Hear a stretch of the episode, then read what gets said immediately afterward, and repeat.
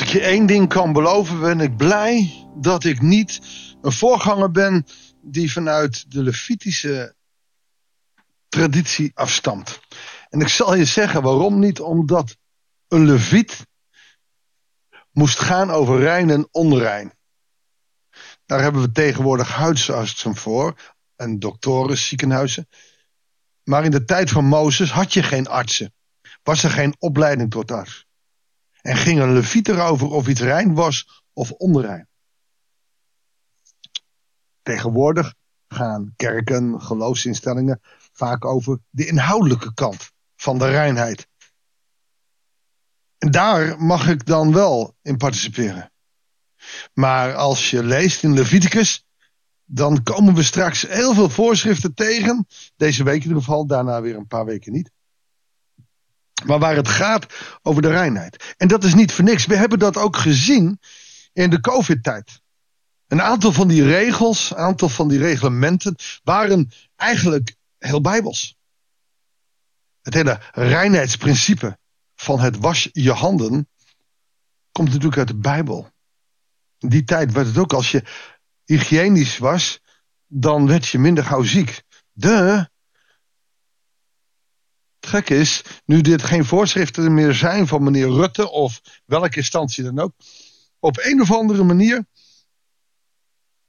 komt er weer veel meer griepen, omdat we onze handen minder wassen. Gek hè? Nou, zo mogen we Leviticus ook kijken. Dat er een vorm van reinigingsritueel is. Om ook gewoon, zoals bij de besnijdenis het ook veel gezonder was. Om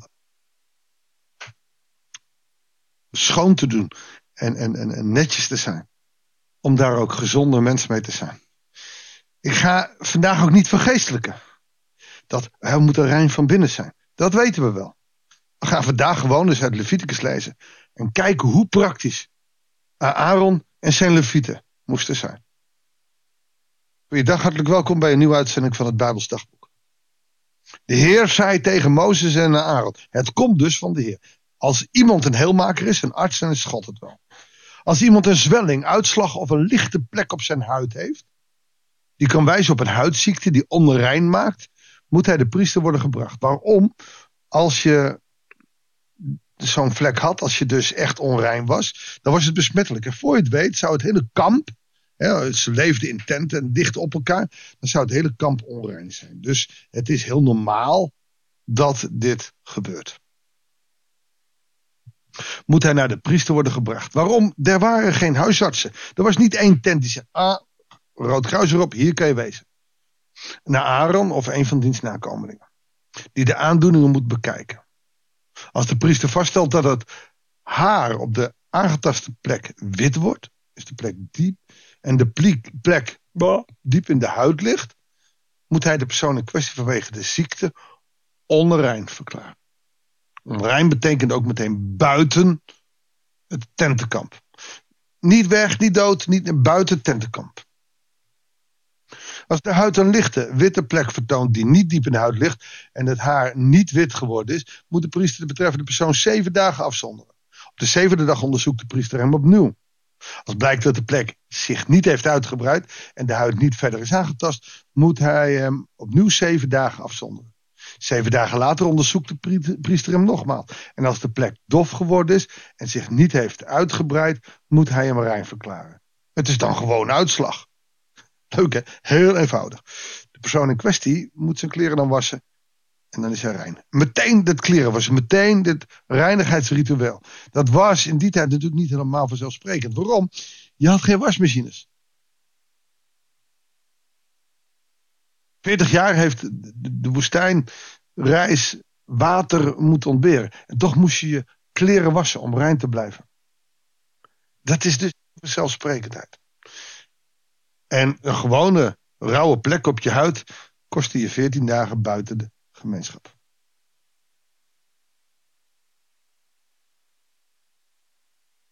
Maar als hij na onderzoek door de priester rein verklaard is en de plek zich later toch uitbreidt, moet hij zich opnieuw aan de priester laten zien. Als de priester vaststelt dat de plek zich inderdaad heeft uitgebreid, moet hij hem vanwege zijn huidsziekte onrein verklaren. Wanneer er dus sprake zou kunnen zijn van een huidziekte dat iemand onrein maakt, moet de betreffende persoon naar de priester worden gebracht. Als de priester een witte zwelling op de huid ziet met wit haar erop en er een rauwe plek is ontstaan, is het een chronische huidziekte en moet de priester hem onrein verklaren. Hij hoeft hem niet af te zonderen, want hij is hij hoeft hem niet af te zonderen, want hij is onmiskenbaar onrein. Dus afzondering is apart stellen en onrein verklaren is buiten de, uh, de compound. Wat je ziet is dat God ook vervolgens die priesters onderwijst. Nou hebben wij wel zoiets van, ja, witte, witte haartjes, ja, dat is niet zo interessant. Want dat komt bij ons Westelingen voor. Je moet wel weten dat de Oosterlingen een hele donkere huid hadden. Het zijn vaak mensen met donker haar, dus ook donkere uh, lichaamsbeharing. En als een gezonde man met een huidaandoening komt en het haar is op die vlek ook wit, dan is het onrein. Oftewel, dan is het een ziekte die van binnenuit komt. Dan is het niet zomaar even een, een, een, een huidaandoening die je even op, dat je even een, een rare plek omdat je iets aangeraakt hebt. Nee, dan gaat het dieper.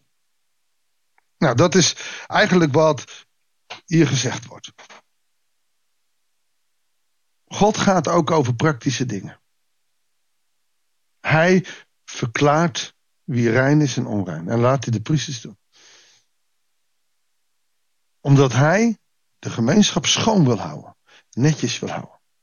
Want iemand hoeft maar ziek te zijn en je hebt het voor je het weet verbreid. En dat was een beetje, en ik ga helemaal niet eh, de hele, hele zantenkraam van de COVID overeind eh, halen. Want ik denk dat daar ook fouten zijn gemaakt, maar dat doet er verder niet toe. Maar het is heel, helemaal niet raar om, om je handen te wassen. Weet je, al is het alleen maar voor de mensen met wie je direct omgaat. Als jij schoon bent, net als schone kleren draagt, je handen wast, goed doucht, dan draag je het minder gauw over. Natuurlijk, als je in een huis woont met mensen en je hoest en je blaft en, uh, en je zoent of je knuffelt, dan is het haast niet uit te sluiten. Maar dat je dus buiten je gezin minder fysiek contact had, dat heeft ervoor gezorgd dat in die hele COVID-tijd ook de griep veel minder aanwezig was. Dus wat God hier voorschrijft, is, is, om mensen soms even buiten te sluiten. Of wanneer jij een flinke griep hebt, dat je thuis blijft. Omdat je gaan, geen andere mensen wil aansteken. Is eigenlijk heel vanzelfsprekend. Is gewoon een voorschrift van God. Onlangs ben ik natuurlijk ook 2,5 weken uit de running geweest had ik kunnen werken? Nou, er waren best dagen bij dat ik had kunnen werken. Maar je wil niemand aansteken. Je weet niet wanneer dat precies over is. En dus als ware heb ik mij 2,5 week teruggetrokken. En zeg niet, oh dat zal je wel lekker gevonden hebben, want ik vond het niks. Oude uitzending op de podcast.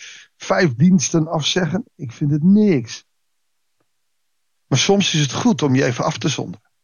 Soms is het ook goed, zeker in de tijd dat je niet fit bent, je handen goed te wassen. Hygiënische voorschriften zijn sowieso handig. Om regelmatig te douchen, handen wassen en schoon om te gaan met anderen. Ik ben op zich blij, zonder dat ik nou zo bang ben, dat na COVID haast geen handen meer worden geschud. Hooguit als mensen elkaar voor het eerst ontmoeten. Maar heel vaak loop ik op bij mensen binnen en, en wordt er geen hand meer geschud. En ik vind dat op, op een of andere manier een heerlijkheid. Want je hebt minder lichamelijk contact en zo hoop je ook minder uh, dingen over te brengen. Niet dat ik bang ben. Weet je, geef me een huk, geef me een hand, dat vind ik ook niet erg. Maar de vanzelfsprekendheid die er is, vind ik eigenlijk de nieuwe vanzelfsprekendheid ook wel prettig. Laten we ook uitkijken. Maar het begint bij jezelf. Gewoon hygiëne. Regelmatig je handen wassen.